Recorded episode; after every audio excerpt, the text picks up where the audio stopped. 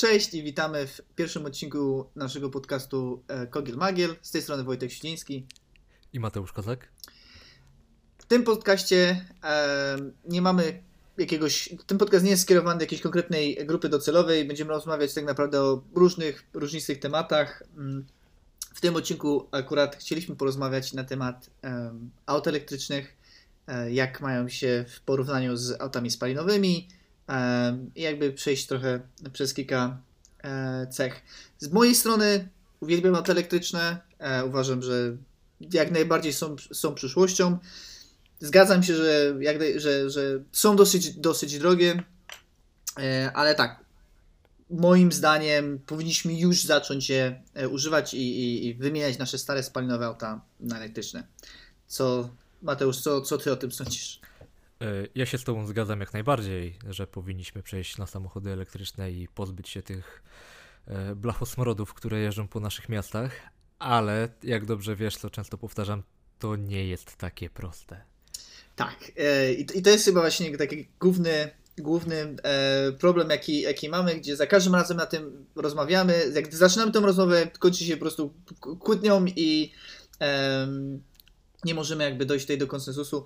I jakby wypisaliśmy sobie kilka punktów, na które zawsze po prostu, jeżeli ktoś jest przeciwko autom elektrycznym lub za, te punkty zawsze wychodzą w rozmowach. I pierwszy punkt, który zawsze jest wspominany, to jest zasięg. I moim zdaniem auta elektryczne, które są produkowane w tym momencie, mają wystarczający zasięg. Nie potrzebujemy, aby wszystkie auta elektryczne miały zasięg liczony w setkach kilometrów. Moim zdaniem 300 kilometrów w zasięgu w aucie elektrycznym całkowicie wystarcza do 95% przypadków, gdy używamy nasze auta. I dobrze wiesz, że to zależy. Tak. Zależy od tego, gdzie mieszkamy i czym się zajmujemy, dlatego że biorąc pod uwagę światowy trend, gdzie świat się urbanizuje, coraz więcej ludzi będzie mieszkało w miastach, wtedy jak najbardziej. Samochody, które są dostępne teraz, czyli jakieś Nissan Leaf, Renault Zoe, czy nawet elektryczny Smart, nawet jeżeli one miałyby 100-150 km zasięgu, to dla mieszkańców miast i miejscowości podmiejskich jest to jak najbardziej wystarczający zasięg. Ale tu się zaczyna robić problem, jeżeli są ludzie, którzy dojeżdżają do pracy, a jest takich ludzi, jakby nie było sporo, którzy dojeżdżają 50 km w jedną stronę, muszą jeszcze trochę przejechać po mieście, jeżdżą zimą, jak na przykład dziś w Warszawie są 4 stopnie, wczoraj było ledwo 1, w nocy już są nawet temperatury ujemne, więc jednak zasięg nam spada, bo jest ogrzewanie, ujemne temperatury wpływają na baterie. No i nie zapominajmy też o wszystkich ludziach, którzy pracują jako różni przedstawiciele handlowi, którzy dziennie robią tych kilometrów kilkaset i którzy nie mają tego czasu na to, żeby zatrzymać się na 50 czy 40 minut i żeby ten samochód naładować. Dla nich tak naprawdę to są ludzie, którzy posiłki spożywają w trakcie jeżdżenia. To jest w ogóle absurdalne i totalnie niebezpieczne, ale dla nich się liczy to, żeby podjechać do dystrybutora, zatankować, bardzo często użyć karty paliwowej, żeby nawet nie musieli czekać w kolejce do kasy i odjechać, i jechać dalej do klienta, dlatego mają tak napięte grafiki. Ale tak, zgadzam się, że dla większości ludzi, którzy mieszkają w miastach i w miejscowościach podmiejskich, dzisiejsze samochody elektryczne to jest spokojnie, to jest moment, w którym można by się do nich przesiadać. Jasne, jakby... Według danych GUS-u rocznie robimy około 12 tysięcy kilometrów, czyli to wychodzi mniej więcej 33 km dziennie. I każde auto elektryczne, nawet najmniejszy Volkswagen Up elektryczny potrafi przejechać taki dystans dziennie. I no tak, oczywiście średnie, tak? Więc jakby jeżeli chodzi o urbanizację, to w ogóle dochodzimy do kolejnego tematu, gdzie czy w ogóle potrzebujemy auto, tak? Czy potrzebujemy posiadać swoje własne auto. Wszystkie usługi carsharingu, tak? Czyli mamy, w Warszawie jest Panek, nie pamiętam kto jest jeszcze. InnoGo, For Mobility, jest tych wypożyczalni przynajmniej kilka. Tak, więc w tym przypadku, jeżeli mieszkamy w dużym mieście, duże miasto zawsze będzie miało jakąś dobrą infrastrukturę do przemieszczania się, tak? Więc możemy używać metra, tramwaju, autobusu, jakiejś tam kombinacji. Jasne, no nie będzie to najszybszy sposób, żeby gdzieś dojechać, ale jeżeli policzymy, że na przykład z punktu A do B mogę przejechać metrem lub komunikacją miejską, zajmie mi to 45 minut, albo mogę wziąć moje auto i zajmie mi to 15-20 minut, nadal jeszcze jedną rzecz, której nie wliczamy, no to auto trzeba gdzieś zaparkować. Jakby prawdopodobnie nie będzie miejsca do parkowania zaraz pod tym miejscem, gdzie chcemy pojechać. To miejsce będzie gdzieś dalej, tak? Więc trochę nam to zajmie czasu. Potem, jeżeli zaparkujemy to auto dalej, nadal musimy dojść z tego auta do tego miejsca, gdzie chodzimy i wracamy. No więc koniec końców, tak, jest jakiś komfort, tak? Że bierzemy nasze auto i sobie możemy tam podjechać.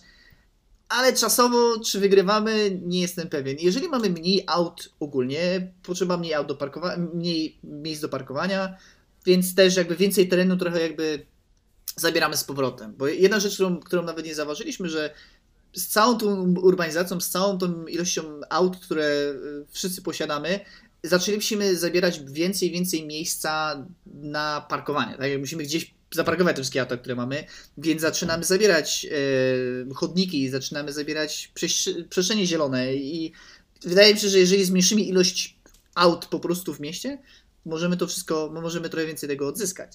A jeżeli chodzi o osoby, które dojeżdżają do pracy, no to jest jakby bardzo częsta sytuacja, tak? No bo jakby nigdy nie będzie opcji, gdzie wszyscy tylko mieszkają w mieście. Zawsze ludzie będą mieszkać wokół. I na przykład w przypadku na przykład Hiszpanii jest bardzo ciekawie, bo jest Madryt i jest Barcelona i to są dwa największe miasta w Hiszpanii i co jest ciekawe, to są miasta, które mają chyba 4,5 i 3,8 miliona, nie pamiętam dokładnie. I potem daleko nie ma nic. I potem jest Walencja, która ma 800 tysięcy ludzi. I potem reszta Hiszpanii jest taka mniej więcej 800 tysięcy. Więc jakby Madryt i Barcelona to są takie swoje dwa małe ekosystemy, gdzie rzeczy mogą działać jako po prostu takie wielkie metropolii, ale w całej reszcie Hiszpanii tego po prostu nie ma. Po prostu jest takie centrum, gdzie jest tam 800 tysięcy ludzi mieszka w faktycznym mieście, tak? Ale aglomeracja cała, gdzie tak naprawdę większość tych ludzi mieszka, czyli gdzie tam aglomeracja dochodzi tam do 1,5, może 2 milionów ludzi, ci ludzie mieszkają w wszystkich miasteczkach i wioskach wokół, tak? Więc jakby oni wszyscy muszą dojechać. No nie ma opcji, żeby te osoby nie posiadały auta. Więc jak najbardziej rozumiem, no jakby to cały czas będzie ta sytuacja, no ale nawet przy tym każde auto elektryczne bez problemu sobie tam dojedzie i no po prostu przy normalnych, w tym momencie sprzedawanych wszystkich aut elektrycznych, wszystkie mają w okolicach 200 do 300 km zasięgu i tu mówimy o takim prawdziwym zasięgu, nie jakichś tam numerach, które są pokazane przez sprzedawcę, tak? Więc wydaje mi się, że do 95%, gdzie potrzebujemy auta, spokojnie nam to wystarcza. Są jakieś wyjątki, tak? Jest wyjątek, kiedy ktoś jest sprzedawcą, w tym momencie fajnie by było, jeżeli firma by kupiła hybrydy tym sprzedawcom, żeby jeździli. Jeżeli, nie wiem, raz do roku, 2 razy do roku, 6 razy do roku, naprawdę musimy zrobić jakąś dużą trasę, tak? Ty, Mateusz, masz na przykład trasę 400 kilometrów do rodziców. Tak. Tak, więc jakby w tym przypadku są... Którą tylko wtrącę się, tak, mógłbym zrobić pociągiem.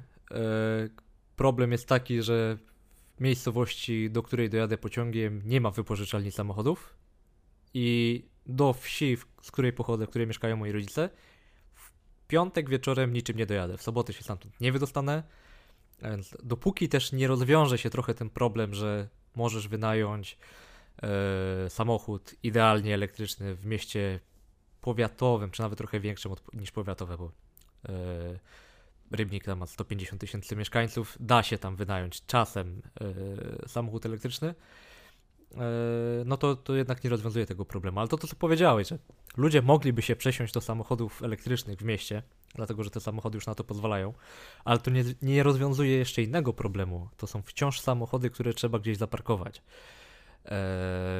Więc to, co to rozwiązuje, to jest tak naprawdę problem z powietrzem, problem ze zużyciem paliwa, że przerzucamy się na paliwa czystsze, tak? Może nawet jeżeli ten prąd w Polsce powstaje z elektrowni węglowych, to wciąż przez to, że mamy samochody elektryczne w centrum miast, nie generujemy tego smogu, tych zanieczyszczeń lokalnie, a elektrownie jakby mają wymagania takie, żeby posiadać odpowiednie filtry, które te powietrze odpowiednio oczyszczają, więc to trochę niweluje cały ten problem. No ale tak jak mówię właśnie, wciąż zostaje kwestia miejsc parkingowych. Jasne. Teraz już są przepisy, które mówią o tym, że budując nowy budynek, gdy deweloper chce postawić nowy blok czy nowy biurowiec, musi zapewnić w stosunku do ilości mieszkań, które znajdują się w budynku, 70% miejsc parkingowych, bo nie każdy samochód ma, nie każdy chce mieć. Pojawia się problem, jak ktoś ma więcej niż jeden samochód, no ale to też jest coś, o czym pewnie będziemy później rozmawiać, po co ludziom 3-4 samochody. No i to, co wspomniałeś, że ludzie nawet z miejscowości podmiejskich mogliby sobie tymi samochodami elektrycznymi jeździć, to jest w ogóle jeszcze lepsza kwestia, dlatego że przynajmniej w Warszawie, nie jestem pewien jak jest w innych miastach wojewódzkich w Polsce, są parkingi park and ride przy stacjach kolejowych, gdzie podjeżdżasz, zostawiasz samochód, przesiadasz się do komunikacji miejskiej. Tak. No to jest idealne rozwiązanie, tak. Bo jakby nie potrzebujemy wtedy budować tych parkingów w centrum miasta, tak? Możemy tam, gdzie jest tania ziemia, wybudować gdzieś pod miastem, w miejscu, gdzie jest dobrze podłączone i tam zostawiać te auta. I tam może być ta, nie wiem, stacja ładowania aut, więc nawet jeżeli ktoś nie ma swojej ładowarki, może zostawić sobie to auto się będzie ładować przez cały dzień, jak ta osoba pracuje w mieście i potem po pracy wraca do auta, auto w pełni naładowane i spokojnie wraca do domu. Tak. Minus jest taki, że te parkingi nie są jakieś duże, jest godzina 8 rano i wszystkie miejsca są zajęte i wciąż pozostaje ten problem. A to co powiedziałeś, że dla tych handlowców, sprzedawców firmy mogłyby kupić samochody hybrydowe, to w ogóle super opcją to jest przecież plug-in hybrid, który przy okazji, jeżeli ktoś musi przejechać przez miasto, czy wyjechać, mieszka w mieście i musi wyjechać z tego miasta i potem jechać w trasę, to całą tą przestrzeń miejską wciąż, żeby zadbać o jakość tego powietrza, może przejechać na prądzie, przełączyć się na paliwo, jedzie dalej, rozwiązują mu się te podstawowe problemy. Jasne. Zasięgiem i ładowaniem. Jasne, no i tutaj, znaczy to co wspomniałeś o tych parkingach Park and Ride, że są trochę za małe, fakt braku miejsca, gdzie możesz wynająć auto elektryczne w mniejszych miejscowościach, no to są te wszystkie takie małe rzeczy, które jakby trzeba rozwiązać, tak? Jakby trzeba zacząć to powoli budować tą infrastrukturę, bo jedna rzecz, której nie można zrobić, jeżeli państwo chce, aby obywatele zaadoptowali jakąś technologię, najpierw zaczyna się to od zachęcania, tak? Czyli daje się jakieś fajne rzeczy, na przykład, możesz autem elektrycznym jechać po buspasie, tak? Albo nie musisz płacić jakichś podatków, albo dostajesz dotacje, jeżeli weźmiesz auto elektryczne. Więc jakby zaczyna się to zawsze od tego, a potem drugim etapem zazwyczaj będzie po prostu penalizowanie tego, czego nie chce, żeby ludzie robili, tak? Czyli jeżeli ktoś nadal chce jeździć autem spalinowym, w tym momencie będą musieli zapłacić wyższy podatek, tak? Albo cena paliwa wzrośnie. Tylko że kwestia jest taka, że aby przejść do tego drugiego etapu, musi być jakaś infrastruktura, która pozwala ludziom zmienić to wszystko, tak? Jeżeli na przykład przykład Francji i tych pomarańczowych koszulek, nie pamiętam jak się to nazywało. Żółtych kamizelek. Żółtych kamizelek. To była zwykła odpowiedź na rząd francuski, który próbował wdrożyć drugi etap bez porządnego przygotowania. Po prostu postanowili podwyżyć cenę paliwa, mówiąc, że robimy to po to, aby walczyć z zanieczyszczeniem, ale tak naprawdę nie dali jakiejś jeszcze dobrej alternatywy dla wielu ludzi, którzy po prostu nie stać ich na auto elektryczne, mają jakiegoś starego spaliniaka, który ma dosłownie 25 lat. Oni polegają na tym aucie, żeby dojechać do pracy, żeby tak naprawdę mieć pieniądze na chleb. I w tym momencie, jeżeli to paliwo faktycznie cena by tak podskoczyła, to nagle by spowodowało, że te osoby nie stać ich na dojechanie do pracy. I jeżeli jest taka sytuacja, to ludzie będą zrozumieli bardzo zdenerwowani. Tak? Więc jakby, to jest chyba taki bardzo dobry przykład dla rządu, czego nie robić. Tak? Jakby, jeżeli chcesz czegoś zakazać, najpierw daj ludziom jakąś alternatywę, taką sensowną alternatywę, a nie alternatywę na zasadzie, no co, są auta elektryczne, możecie sobie kupić, a nie stać was, a to już nie nasz problem. No to już jest taki bardzo elitystyczne podejście, tak, że po prostu nie stać na auto elektryczne, no to mnie nie obchodzi. Nie? I właśnie tu dochodzimy do tego, że pomysłodawcami ogromnej większości tych wszystkich pomysłów związanych tam, zakażmy wjazdu do samochodom w ogóle do centrum miasta, zabrońmy tam, nie wiem, jeżdżenia samochodami starszymi niż 10 lat i tak dalej. Są ludzie, którzy urodzili się w mieście, całe życie mieszkali w mieście i są przyzwyczajeni do tego, że jest jakaś komunikacja w postaci tramwajów, metra, autobusów. Oni nie musieli nigdy dojeżdżać 40-50 km z jakiejś podmiejskiej miejscowości, gdzie te autobusy po prostu nie jeżdżą, gdzie tej komunikacji nie ma.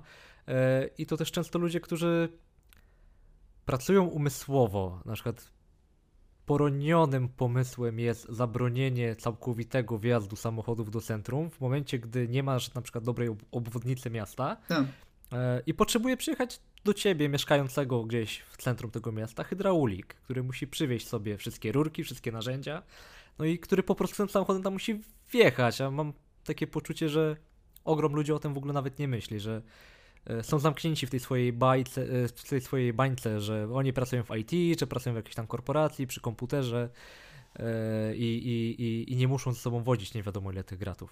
Jasne. No i to jest kolejna taka część, gdzie no po prostu niektórych rzeczy nie możemy zlikwidować, tak? Jakby nie wiem, w ostatnich latach wszystko kupujemy przez internet, tak? Więc jakby wszystko do nas przychodzi i wszystko jest do nas przywożone do domu albo do biura. I w tym momencie no to magicznie się do nas nie przenosi, tak? Jakby jest auto z kierowcą, który faktycznie musi tam wszędzie jeździć, nawigować i to nam wszystko przywieźć. I to jest kolejna rzecz, która zmieniła się ogólnie w naszym społeczeństwie, gdzie infrastruktura nie została do tego dostosowana, bo no po prostu nie było wiadomo, że to się stanie, tak? Więc jakby jesteśmy bardzo zdenerwowani na kierowców, na kurierów, którzy gdzieś tam zaparkowali nielegalnie albo na chwilę. No ale jakby, no tak, to jest nasza wina, tak? Jakby my zamawiamy te wszystkie duperele, których może nie potrzebujemy, oczekując, że Amazon przywiezie je następnego dnia albo nawet tego samego. No ale no to jakoś musi przyjechać. Jakoś musi dojechać, no. Dokładnie. Nie chcę tu rzucać nazwiskami, ale mam wspólnego znajomego, który bardzo piętnuje zachowania takich źle parkujących kierowców w centrum Warszawy. No chyba możemy dać tutaj shoutout dla Kurasia, bo to jest też różnica. Tak? Jeżeli ktoś parkuje po prostu swoim zwykłym autem gdzie bądź, bo nie chce mi się szukać parkingu, no to jak najbardziej zasługuje na piętnowanie. Z kurierami jest trochę ciężej. No jakby... To nawet nie jest kwestia nie chce mi się szukać parkingu, bo w okolicach Artura są parkingi, których jest masa wolnych miejsc, kosztuje tam parkowanie 3 zł za godzinę.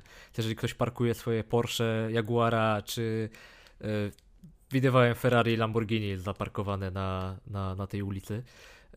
Jeżeli nie chce im się podjechać 300-400 metrów od słońca, są tego typu odległości do garażu podziemnego, gdzie samochód przy okazji stoi w jakimś sensownym miejscu, a nie pod chmurką, no to trochę nie mam komentarza na no tak, jasne. No w tym przypadku jak najbardziej piętnowanie w stylu w Norwegii, gdzie są ceny w zależności od tyle, ile zarabiasz. W sensie tak, od ceny albo cokolwiek. Jasne, no i właśnie to jest różnica, tak jakby... Są rzeczy, które możemy piętnować, jakby jest alternatywa. I w tym momencie, jeżeli jest alternatywa i nadal tego nie robisz, no przepraszam, no ale ty teraz dostaniesz jakąś wysoką karę. W przypadku kurierów, co mają zrobić? Gdzie mają to auto? Jakby tak, mogą zaparkować to auto daleko, ale koniec końców zamówiłeś, nie wiem, gigantyczny garnek, który ten kurier ma nosić. Ten kurier nie będzie nosił tej gigantycznej paczki przez 200 metrów, tylko dlatego, że postanowił sobie to zamówić, nie? Więc jakby To jest jedna rzecz. Druga rzecz jest taka, że jeżeli on zaparkuje dalej, będzie musiał przejść te 200 metrów, będzie musiał przejść 200 metrów w jedną stronę, w drugą stronę. Rozszerza się to na kilkadziesiąt paczek czy kilkaset paczek dziennie. Nagle się okazuje, że fizycznie jest niemożliwe, żeby dostarczyć tą paczkę danego dnia, bo po prostu nie ma jak tego czasowo upchnąć, przez to, że człowiek musiał chodzić tam i z powrotem. Dokładnie, więc jakby zawsze są jakieś wyjątki. No i w przypadku aut dostawczych to też jakby, jeżeli jakby wracając do elektryków, jest też więcej i więcej opcji, gdzie można po prostu, jest coraz więcej elektrycznych opcji aut dostawczych z większymi bateriami, z wystarczającą ilością miejsca i przez to, że wszystkie firmy kurierskie tak naprawdę mają centra dystrybucyjne, tak naprawdę mają idealne miejsce, gdzie mogą naładować te wszystkie auta elektryczne. Tak samo z pocztą, bodajże Poczta Brytyjska zaczęła wdrażać auta elektryczne, gdzie przez to, że te wszystkie auta wracały do tej samej bazy bardzo często, wystarczyło, podczas ładowania to było jakieś chyba pół godziny, wystarczyło na to, żeby zapakować wszystko do tego auta, jechać z powrotem i w ten sposób te auta były ładowane cały czas. Więc jakby wszystko da się zrobić, tylko jakby trzeba dać tą... Trzeba jednak pracować nad tą infrastrukturą. Ale właśnie fajny przykład tych samochodów poczty podałeś, dlatego że Nissan NV200, tak? Jest chyba w wersji elektrycznej, jeżeli dobrze pamiętam. Tak. No taki samochód, który podobnej wielkości część, że tak powiem, listonoszy jeździ. I nie wiem, czy oni przekraczają zasięg 240 km dziennie, jeżdżąc po samym mieście, ale w przypadku kurierów, którzy mają centra dystrybucyjne nie w miastach, tylko na obrzeżach miast albo w ogóle pod miastami, blisko autostrad, także tam mogą ciężarówki przyjechać, no to potem jest przekładane do tych dostawczaków, no to jednak oni do tych zasięgów potrzebują, wydaje mi się, trochę większych, przynajmniej dwukrotnie. Weź pod uwagę na przykład, znowu podam przykład południa Polski i miejscowości, z której pochodzę. Najbliższe centrum logistyczne DHL-a jest 50 km od tej miejscowości. Nagle się okazuje, że musisz 50 km z tego centrum dystrybucyjnego dojechać, wrócić, to już jest 100. Teraz masz jeszcze obszar kilkudziesięciu kilometrów, po którym rozwozisz te paczki i tu się okazuje, że dopóki ten samochód elektryczny nie będzie w stanie przejechać tych 500-600 km na baterii, to jednak jeszcze nie jest ta opcja.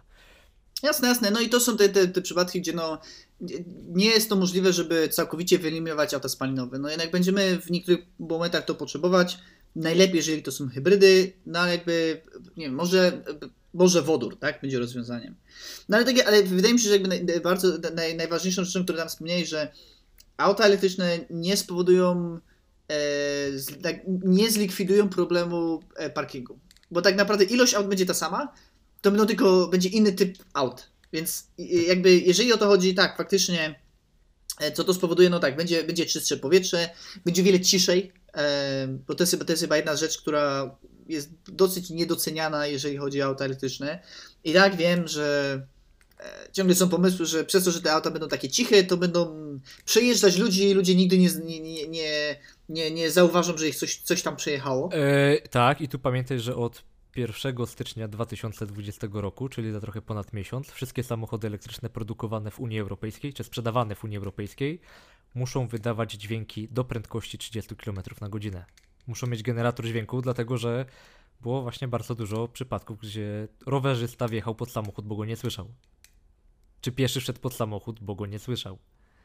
No, jeżeli o to chodzi, te auta i w momencie, gdy jadą... Tak czy tak słychać te auta, one nie są dosłownie bezdźwięczne, jedyne co one nie robią, to nie robią bardzo głośnego warczenia, tak, ale... Opony wciąż słychać. Tak, dokładnie, opony wciąż słychać, więc jakby... No to jest inna sprawa, jeżeli chodzi o tą legislację. Ale to co tak? Mówisz, że będzie dużo ciszej, o ile w Europie te samochody są jeszcze jako takie ciche, to jak te wszystkie V8 ze Stanów znikną... Oj, wydaje mi się, że jakby nie pozwolą na to. Chociaż najnowsza korweta nie ma V8, tylko ma V6 biturbo, więc To już nie jest korweta. Wszyscy tak mówią, jakby wszyscy byli bardzo oburzeni na temat nowej korwety, jak to jest możliwe, że przesunęliście silnik z przodu na środek. No ale no niestety, jeżeli chcesz mieć dobre wyniki, no to musisz zmienić trochę swój design. Innym przykładem jest Ford Mustang 2.3 EcoBoost, zwykła rzędowa czwórka. Tak. No ale to są rzeczy, gdzie logo Mustanga jest naklejane, ale wiele purystów będzie na to bardzo zdenerwowanych. Więc może wejdziemy na temat Mustanga. Jak się nazywa nowy elektryczny Mustang? Coś tam. To jest Mach-E, dokładnie. Więc jakby to już jest kolejna historia. No ale tak, jakby ciągle jest ten problem, że no i są te auta, tak? Jakby będzie ciszej, będzie trochę bardziej czysto, ale no nadal te auta tam będą, więc jakby w tym momencie wewnątrz miast, no tym rozwiązaniem jest po prostu no nie mieć tych aut, tak? Więc jakby albo nie mieć tych aut, albo faktycznie mieć te parkingi P plus R, zostawiać te auta tam i brać współdzielone auta, albo najlepiej komunikację miejską, tak? Więc to są... To się wydaje, że to są te rzeczy, które najbardziej to zmienią. Inna sprawa, jeżeli chodzi o ekologię i jeżeli chcemy pomóc z kryzysem klimatowym, no tak naprawdę to... A chcemy, tak, jak najbardziej. To tak naprawdę w większości najlepiej jest po prostu nadal używać to auto, które używamy, bo produkcja nowego auta tak naprawdę też powoduje bardzo dużo zanieczyszczeń i też nie... Baterie się nie biorą znikąd. Tak, no ale jeżeli chodzi o baterie, na przykład, jeżeli jest bardzo dużo mowy o na przykład kobalcie, tak, że kobalt jest używany do tego, no kobalt jest także używany do puryfikacji ropy, więc i jest używany więcej kobaltu do puryfikacji ropy niż jest używany w bateriach. Więc ten temat też jest trochę ciężki. No to jest jedna z najbardziej chyba frustrujących rzeczy jest, gdzie lobby paliwowe jakby po prostu czuje, że po prostu pali im się pod tyłkiem. Zaczyna wymyślać najdziwniejsze rzeczy, żeby tylko ludzie nie używali aut elektrycznych. I jedna z rzeczy, która na przykład jest często wspominana, jest coś, co na przykład w Polsce jest bardzo wspominane, że bo przecież prąd w Polsce jest taki brudny, bo jest z węgla, więc równie dobrze można jeździć tym spaliniakiem. Tylko że po pierwsze ten węgiel, który jest palony w elektrowniach, tak naprawdę muszą mieć założone filtry, są o wiele większe wymogi, ale też jest jakby bardziej efektywne, jeżeli chodzi o spalanie w takich miejscach. Plus dodatkowo rzecz, która nie jest... Zwłaszcza ten rosyjski węgiel, który elektrownie używają w Polsce. Nadal, jeżeli nawet to wszystko wliczymy, nadal jest kwestia tego, że co jest zazwyczaj porównywane, jest jak wygląda produkcja prądu, porównywany jest do tego, co wychodzi z rury wydechowej z auta. Tylko że kwestia jest taka, że zanim to dojdzie do twojego auta, zanim ta ropa wyjdzie z ziemi, przejdzie wszystkie procesy rafinowania i zostanie przetransportowana do twojego auta, to też powoduje gigantyczne ilości zanieczyszczeń. I to jest rzecz, która nigdy nie jest wspominana, tak? Jakby nigdy nie porównujemy tego całego jakby łańcucha, skąd się wzięło to paliwo do momentu, gdzie zostało spalone. Próbujemy porównywać po prostu małą część aut spalinowych z całym właśnie łańcuchem, jak dużo zanieczyszczeń robią auta elektryczne. Prawda jest taka, że jedno i drugie powoduje zanieczyszczenia, ponieważ wytwarzamy coś nowego, tak? Jakby najlepiej jest po prostu nie mieć potrzeby, żeby wytworzyć coś nowego, więc możemy zostać tym, co mamy i najlepiej po prostu używać tego auta mniej. Jechać rowerem, używać komunikacji miejskiej, najlepiej tramwajów czy metra, czegoś, co jest elektryczne. Jeżeli chcemy gdzieś pojechać na wakacje, zamiast lecieć samolotem, może pociąg jest porównywalny. Na pewno będzie wygodniej w tym pociągu niż będzie w samolocie, tak? Pewno będzie też dłużej. Tak, jak najbardziej. No ale jeżeli jedziemy na wakacje... Chociaż to zależy. No i do, to jest jedna rzecz, której też często nie jest wliczana, to jest to, że z lotem, samolotem porównujemy tylko długość lotu, nie porównujemy jak dużo czasu zajmuje nam dotarcie do lotniska, wszystkie kolejki, zostawienie bagażu, boarding. Boarding, odebranie bagażu, wszystkie te rzeczy, które pod koniec są. Koniec końców tracimy cały dzień, tak czy inaczej. Ale dlatego też... wiesz, że tutaj lubię ten przykład pociągu Eurostar, który jeździ z, na przykład z Amsterdamu do Londynu. Jedzie, z tego co pamiętam, 4 godziny z Amsterdam Central Station do London St Pancras, gdzie wsiadasz w centrum miasta, wysiadasz w centrum miasta. Dokładnie. W przypadkach. Więc... A tak, jedziesz na amsterdamskie lotnisko, które jest pod miastem, lecisz na Heathrow, które jest pod miastem, z którego 40 minut jedziesz jeszcze metrem do tego St. Pancras, tak? Tak. No chyba, że polecisz na London City, to trochę... Ale rzeczy, jest dosyć... Ale to wciąż nie jest centrum, to znowu... Więc jak porównasz jedno i drugie, to się okazuje, że czasowo wychodzi porównywalnie, pociąg wychodzi trochę drożej, ale dużo wygodniej. Możesz rozprostować nogi, możesz się przespacerować, możesz pójść do wagonu restauracyjnego, coś zjeść. Tak, jakby jest, co koniec końców ten komfort jest trochę wyższy. Może możliwe, że jest droższe, tak? No bo no jednak jest trochę wygodniejsze, ale też jest kwestia taka, że w tym przypadku, jeżeli ktoś chce polecieć samolotem, ale chce być trochę bardziej eko, w tym momencie mogą postanowić, żeby offsetować ten dwutlenek węgla, tak? Jeżeli w tym momencie doliczymy, nawet jeżeli się znalazły bardzo tanie loty w Ryanairze, jeżeli doliczy się do tego, ile trzeba wydać na offsetowanie tego dwutlenku węgla, nagle wchodzi na to, że no w sumie ten pociąg nie jest o tyle droższy niż ten samolot, więc jakby ogólnie po prostu próba zastanowienia się, żeby po prostu produkować tego dwutlenku węgla mniej. I to najczęściej po prostu sprowadza się do czego? Do używaj to, co masz wielokrotnie, i próbuj używać rzeczy mniej. Jakby, jeżeli po prostu wszyscy zabierzemy się za to, ogólnie sytuacja na pewno się polepszy. Ale też jest kwestia taka, że żeby gospodarka działała, musimy kupować nowe rzeczy, tak? Ale żeby kupować nowe rzeczy, stare rzeczy muszą być wyrzucone albo muszą się zepsuć, tak? Więc to też jest ten trochę taki balans, jeżeli wszyscy postanowimy, dobra, nie kupujemy nic nowego, nie robimy nic nowego, w takim razie jak ta ekonomia ma działać, tak? Więc no... To jest trochę też nierozwiązany problem. Nie ma, może w końcu ten kapitalizm upadnie. Kapitalistyczne świnie w końcu dostaną to co im się zasłużyło. Tak. No tak, no to jest jakby ta kwestia tego, że no prawda jest taka, że jesteśmy w kryzysie, tak?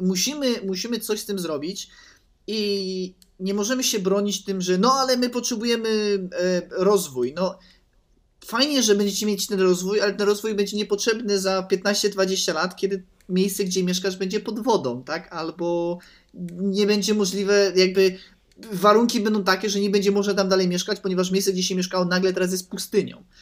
Jakby bardzo dobrym przykładem jest Brazylia w tym momencie razem z Amazonką, gdzie w latach tam 80. mniej więcej, gdy tyle Amazonii było wycinanej, w pewnym momencie rząd stwierdził, że dobra, to jest złe, nie powinniśmy tego robić. Zrobili bardzo dużo praw, stworzyli specjalną agencję do zarządzania tego, aby nic nie było wycinane. No i przez długi czas jakby bardzo spadła wycinka lasów w Amazonce. No niestety zmieniły się rządy, no i w tym momencie Bolsonaro, który od dawna już zaczął twierdzić, że mamy tutaj taki skarb w naszym kraju i go nie wykorzystujemy, tutaj marnujemy cały bo sobie tam stoi po prostu ten las, a my go nie wycinamy i nie mamy tam farm soi, nie mamy tam, nie pasiemy tam żadnych krów. Pozdrawiamy wszystkich wegetarian. Tak, dokładnie. No to jest też ta kwestia, że bardzo dużo wegetariańskiego jedzenia też jest z soi, więc ta soi, którą wegetarianie jedzą, równie dobrze może być z Brazylii, więc Też nie do końca, nie zawsze te wybory są takie łatwe. To tak jak awokado, które jest bardzo zdrowe i pod które są wycinane lasy i które jest transportowane samolotami z tego Meksyku i gdzieś indziej do Europy, żeby bogaci, biali ludzie mogli zjeść swoje awokado. Dokładnie. A tu mamy w Polsce taki fajny zamiennik dla awokado i jego tłuszczów, którym jest smalec. Smalec? Serio? Smalec, tak. Jacek Gadzinowski ostatnio właśnie o tym pisał, że dużo ludzi je awokado, kupuje awokado, dlatego że takie zdrowe, dobre i tak dalej. Mi na przykład osobiście nie smakuje, więc ja jestem bardzo, bardzo za tym, żeby tego... Nie jesteś prawdziwym milenialsem w takim razie, tak? Nie jestem, ale że właśnie bardzo dużo tych tłuszczy, które są w awokado i to nawet w trochę zdrowszej formie, dlatego że tłuszcz wieprzowy jest zdrowy, mamy w naszym polskim smalcu. To nie bez przyczyny nasi przodkowie jedli smalec, kapustę kiszoną, kiszone ogórki, tego typu rzeczy. Są naturalne probiotyki, dobre, lokalne, zdrowe rzeczy. No, jeżeli o to chodzi, wiesz, pajda chleba ze smalcem i ogórkiem kiszonym, jedno z moich ulubionych dań, więc... Odnajdujesz. Tak, dokładnie, więc nie mam z tym problemu. Dobra, rozmawialiśmy dosyć długo, wydaje mi się, że to chyba jest wystarczająca ilość. Jeśli słuchacze mają jakieś komentarze, pytania lub chcecie coś, abyśmy o czymś konkretnym porozmawiali następnym razem, dajcie nam znać. Wszystkie linki, gdzie możecie pobrać ten podcast, będą dostępne. No i mam nadzieję, do usłyszenia. Tak, na temat samych samochodów elektrycznych mamy jeszcze bardzo, bardzo dużo do powiedzenia. Jasne, ja zakładam, że ten temat gdzieś tam się będzie przewijać przez wszystko, co rozmawiamy. Bo to jest bardzo długi temat z bardzo dużą ilością punktów, o których możemy porozmawiać. Tak, a jeżeli chcecie posłuchać o tym, jak rozmawiamy na temat III wojny światowej, sztucznej inteligencji, Venture Capitals i tego... Wyścigów na ulicach tak. I ogólnie też różnorakiej technologii, jako że oboje jesteśmy deweloperami, no to wykażcie zainteresowanie tym odcinkiem i na pewno będziemy nagrywać kolejne. Dzięki. Do usłyszenia.